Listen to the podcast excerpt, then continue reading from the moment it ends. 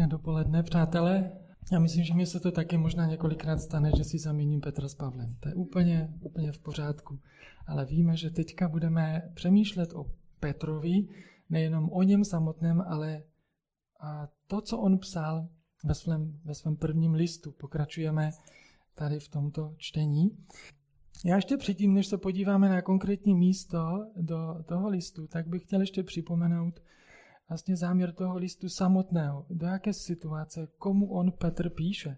A my víme, že on píše tady tento svůj list vlastně křesťanům, kteří byli pronásledováni, kteří byli pod útlakem, kteří byli v těžkostech a oni, oni prožívali nelehké, nelehké situace v těžkých podmínkách, byli rozptýlení v tehdejší vlastně římských provinciích. A Petr jim tady píše tento dopis, aby aby je pozbudil, aby je pozbudil, aby oni vytrvali a aby vytrvali v těch svých, ve tom svém utrpení a v, tom, v těch těžkostech. A říká jim, je to jenom krátký čas. A to, co vy, čím procházíte, je jenom krátký čas ve srovnání s tím, s budoucí slávou, která vás čeká. A pamatujte, pamatujte na ty boží zaslíbení, které jsou před váma, na tu živou naději, kterou máte. Vy jste božím vyvoleným lidem. Bůh na vás nezapomněl tam, kde jste a to, co teďka prožíváte. A on se adresně obrací taky ke konkrétní skupinám. A e, jak jsme už minule slyšeli, tak on mluví ke služebníkům, mluví k mužům, k ženám a říká jim různé konkrétní výzvy, ale něco se tam opakuje, něco se tam prolíná ke každému z nich. A to je podřizujte se. To je to, co tam je společné. Podříďte se. O tom velmi taky jasně mluvil před dvěmi týdny na tom posledním tady našem kázání Joška. A takže a kromě toho Petr tady ještě e, se obrací v té poslední části toho listu a ke konkrétní skupině lidí. A tady na konci mluví, mluví ke starším, mluví k mladším a pak mluví ke všem. A, takže pojďme si přečíst tady ten text z páté kapitoly z, od začátku prvních sedm veršů. Takže první Petr, pátá kapitola 1 až 7. Starší mezi vámi napomínám, sám také starší, svědek utrpení Kristových i účastník slávy, která se má v budoucnu zjevit. Starejte se jako pastýři o boží státce u vás, ne z donucení, ale dobrovolně, jak to Bůh žádá, ne z nízké zjištnosti, ale s horlivou ochotou, ne jako páni nad těmi, kdo jsou vám svěření, ale buďte jim příkladem. Když se pak ukáže nejvyšší pastýř, dostane se vám nevadnoucího vavřínu slávy. Stejně se i vy mladší podřizujte starším, Všichni se oblečte v pokoru, jeden vůči druhému, neboť Bůh se staví proti pyšným, ale pokorným dává milost. Pokořte se tedy pod mocnou ruku Boží, aby vás povýšil v ustanovený čas. Všechnu svou starost vložte na něj, neboť mu na vás záleží. Takže nejprve tady mluví ke starším. To je to, ke, ke komu on se tady obrací. A potřebujeme porozumět, co tomu významu slova starší. V Novém zákoně je to ve dvou významech. Starší jako ti, kteří jsou skutečně starší věkem, ale taky ti, kteří, a ten druhý význam je, kteří zastávají určitou pozici. A jsou to vlastně vedoucí v nějakém společenství křesťanů. A tady ti musí být vyloženě starší věkem, ale jsou to duchovně dospělí křesťané, kteří znají Pána Boha, kteří znají Boží slovo, a jsou prakticky vybaveni a připraveni do, ke službě druhým lidem. A tady o těch starších právě Petr mluví.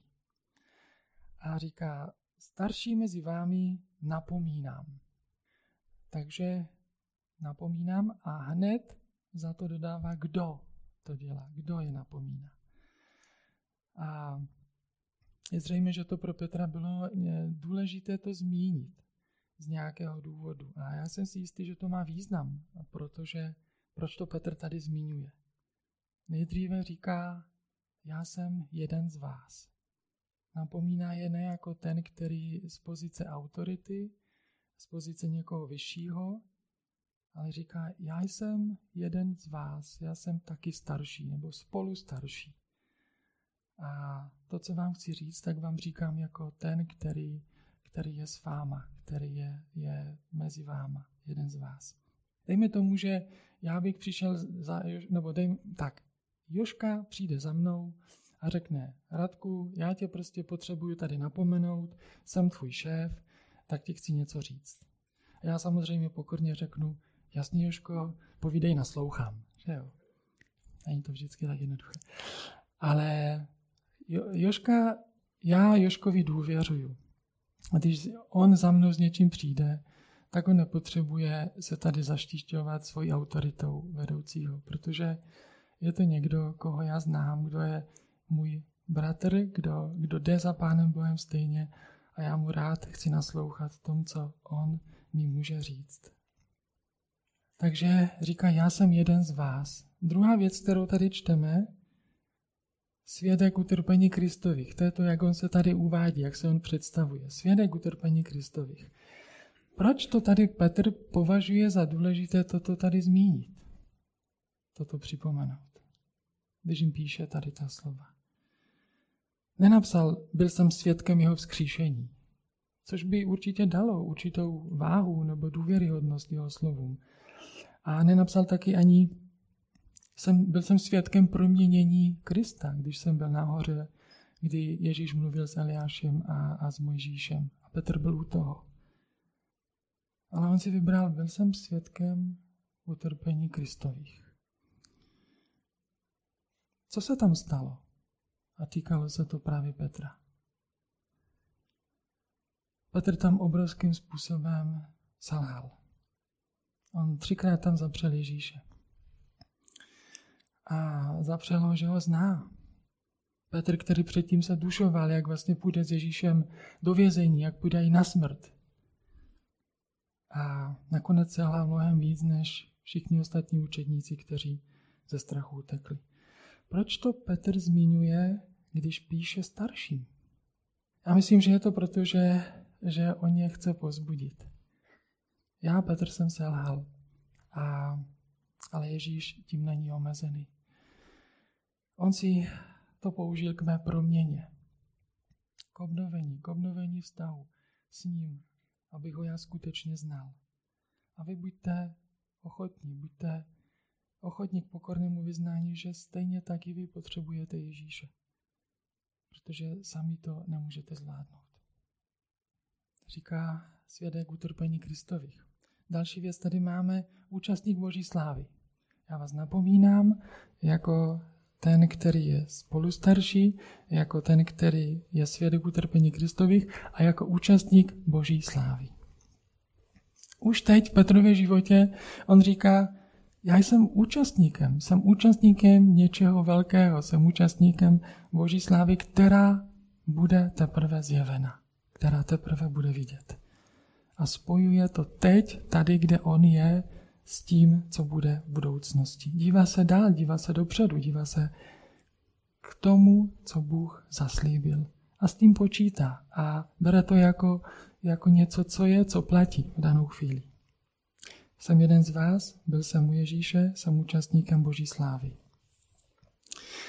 A takto Petr se uvádí tady v tom a představuje se, kdo jim píše, tady těm starším. A teďka to napomenutí.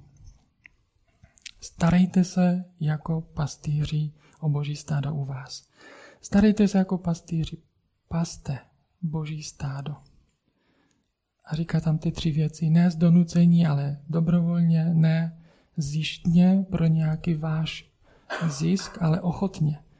Ne jako páni nad těmi, kteří vám byli svěřeni, ale buďte jím příkladem.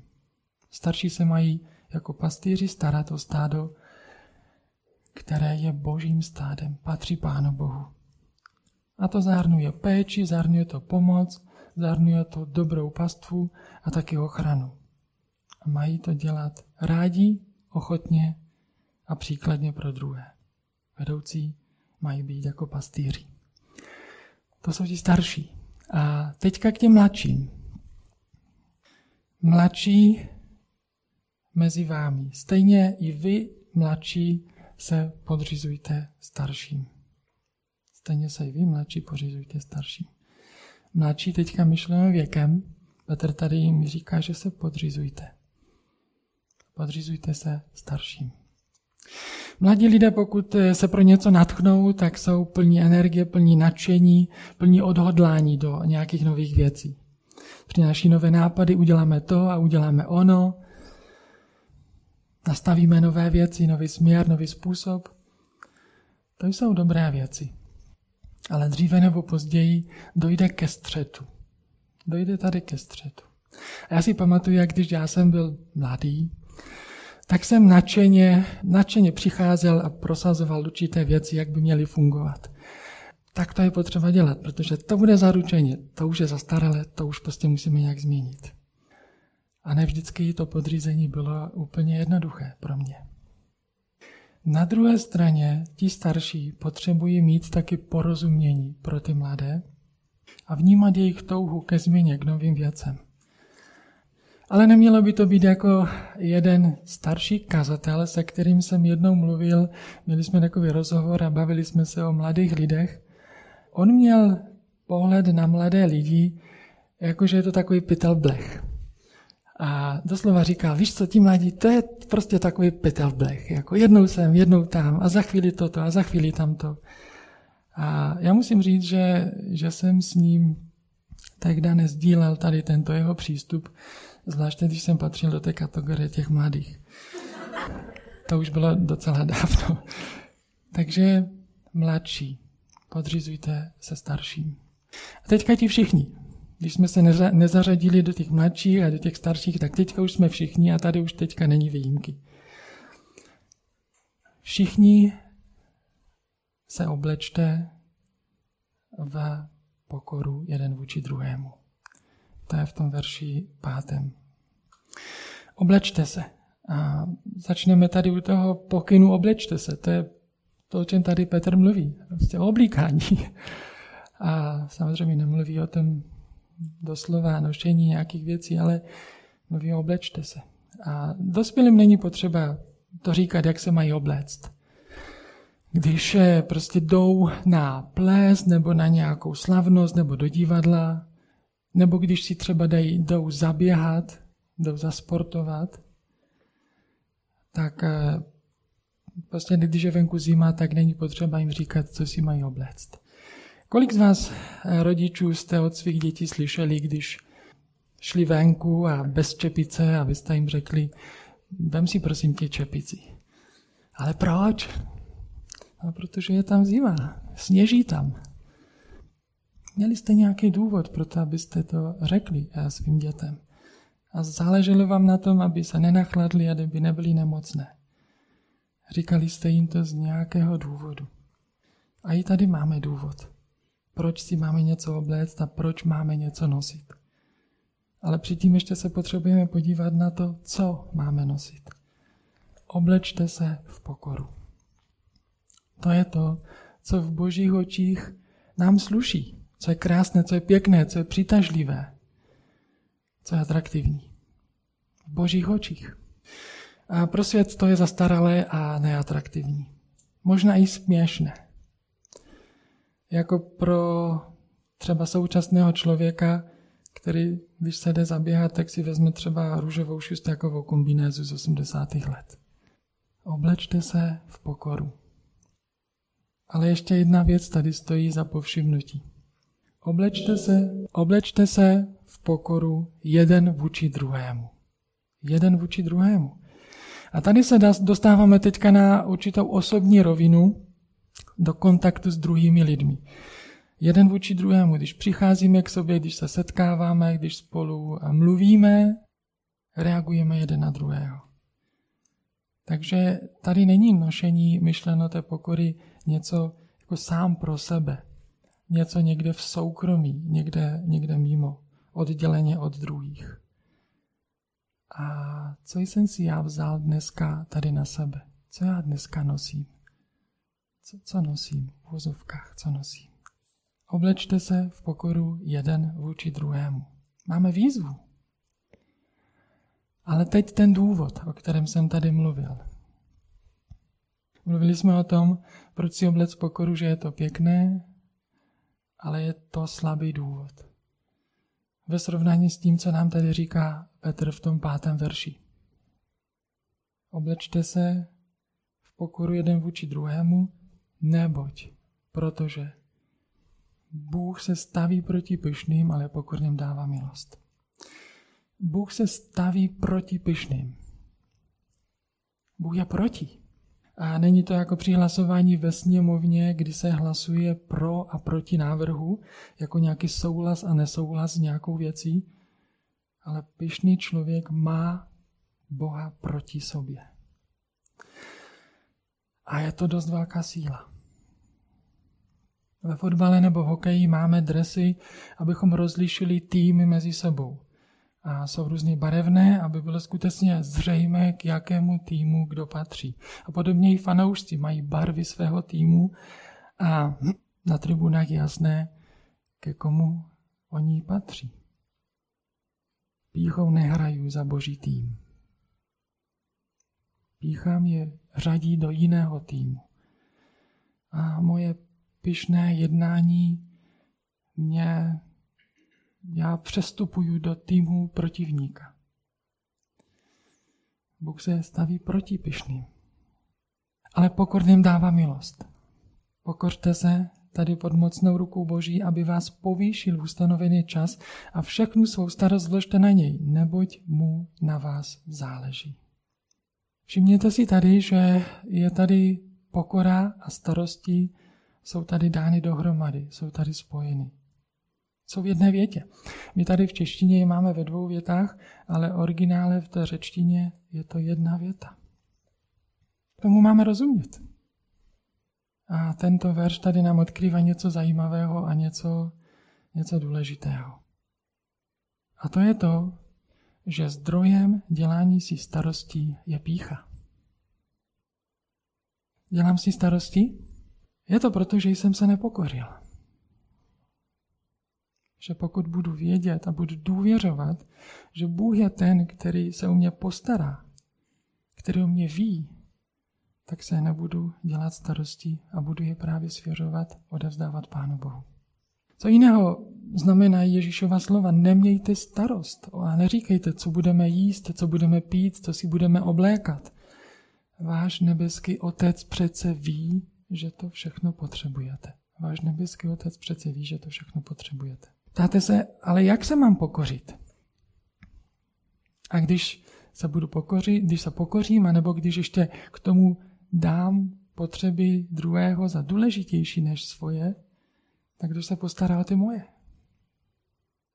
V ničem se nedejte ovládat žádostí ani ješitností, nebrž v pokoře pokládejte jeden druhého za přednějšího než sebe. Každý má na mysli to, co slouží druhým, ne jen jemu. Filipským 2. Když slyšíte tady ta slova, co z toho vy vnímáte? Co vám z toho vystupuje?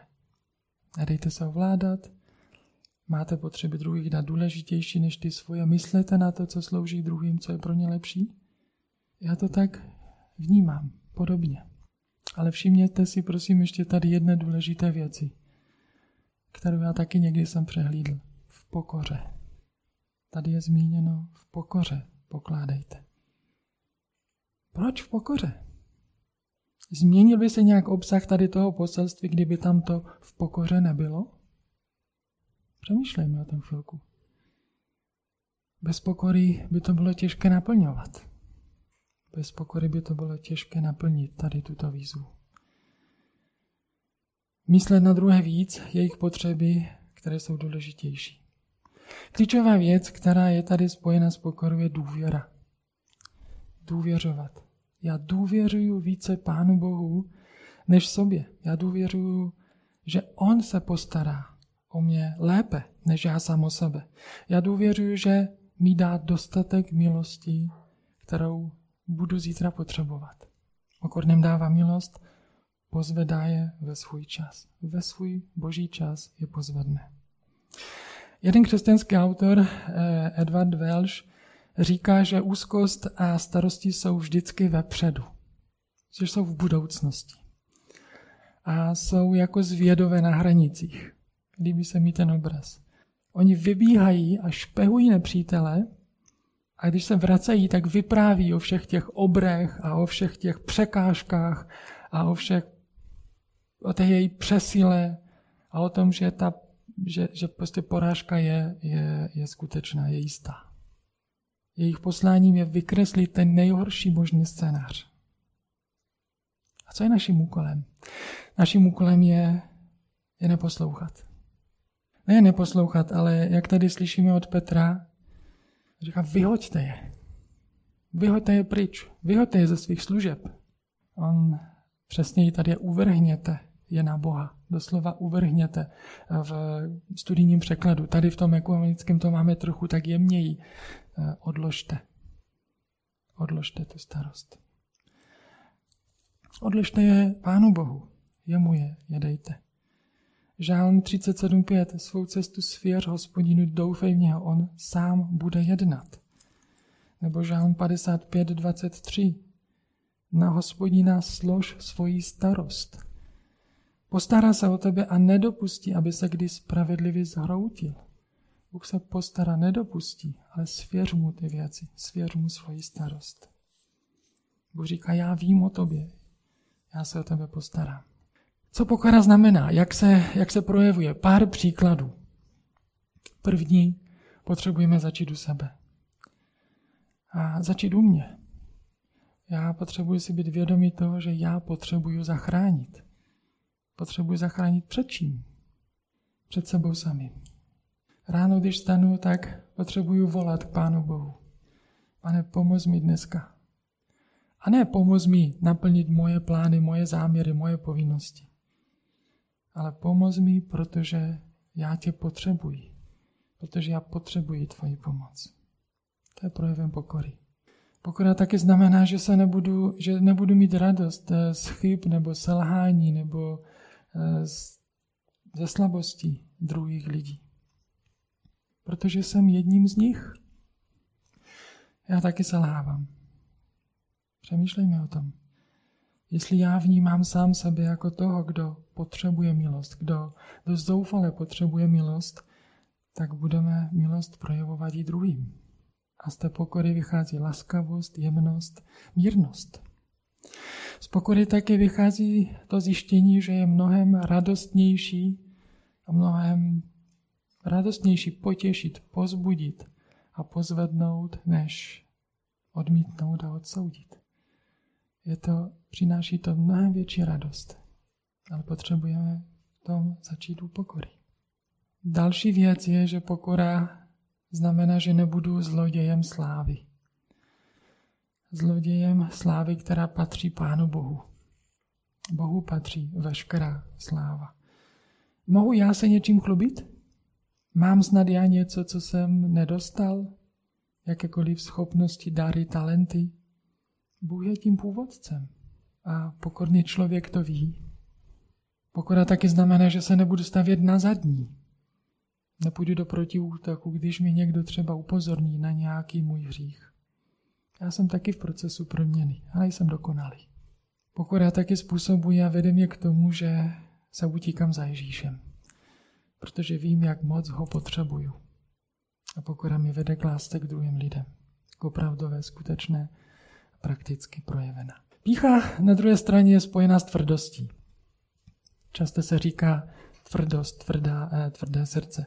Pišný člověk je tvrdý člověk a projevuje se to různým způsobem, ať už nezájmem, arogancí nebo nějakou hrubostí. Prostě má tvrdé srdce. Písek je sypký materiál. A děti si hrajou na pískovišti a staví tam hrady a různé bábovičky, ale on může taky pěkně zatvrdnout.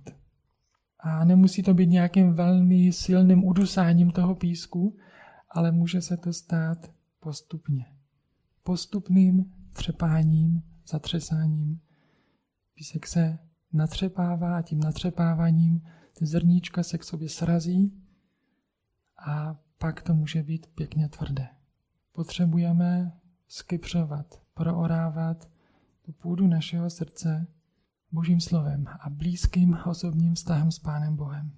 Protože jinak takovým postupným, drobnými kroky můžeme udusat to naše srdce, to naše jemné, měkké půdu našeho srdce. Bůh se odměňuje. Bůh odmění. Když se pak ukáže nejvyšší pastýř, dostane se vám nevadnoucího vavřínu slávy, proto pečujte a starejte se věrně. S radostí, s ochotou o boží stádo. Dnes máme medaile, dneska ty vavříny už se moc nepoužívají, ale myslím, že nějak v motosportu ještě občas takové ty věnce v motorkách a autech se dává, dávají se věnce. Nejvyšší pastýř vás odmění věncem, vavřínem slávy. A jaká, jaká to musela být útěcha a naděje pro ty, kteří to od Petra slyšeli? Když jim psal, jak jsem říkal na začátku, v jaké oni byli situaci. Že oni byli pronásledováni a trpěli a potřebovali slyšet, že Bůh je odmění. Odmění jejich vytrvalost, odmění jejich věrnost. Bůh odměňuje. Bůh se staví proti pyšným. Bůh dává milost. Na každý den dostatek milosti. Zítra budu mít dost milosti. A Bůh taky povyšuje, pozvedá. A četli jsme tady mocnou rukou. Jeho ruka je mocná. Má moc udělat cokoliv, nikdo ho nemůže zastavit. Jeho ruka pozvedá, jeho ruka chrání, jeho ruka pevně drží. A Bohu na nás záleží. Nemějte starost a neříkejte, co budeme jíst, co budeme pít. Otec, váš otec přece ví, že to všechno potřebujete. Tak co je tou přidanou hodnotou? Jak jsme eh, nazvali tady tento, eh, toto společné setkání? Co je tou přidanou hodnotou pokory? U daně, z přidané hodnoty nás ta přidaná hodnota moc netěší. Tam eh, daně něco, co musíme odevzdat. A, takže z rostoucí DPH, z rostoucí daní z přidané hodnoty, to potěšení úměrně klesá. Ať už je to 10, 15 nebo 21% U pokory s přidanou hodnotou je to naopak. Tou přidanou, tou největší hodnotou je Bůh samotný, je Bůh sám. Bůh je se mnou a já jsem s ním. Je na mé straně. Jsem v jeho týmu. Pokorným dává milost. Bůh není proti mně. Pokora mě dává do božího týmu. Proto pokořme se pod mocnou ruku Boží, aby vás povýšil v pravý čas. Jemu na nás záleží a Ježíš je toho důkazem.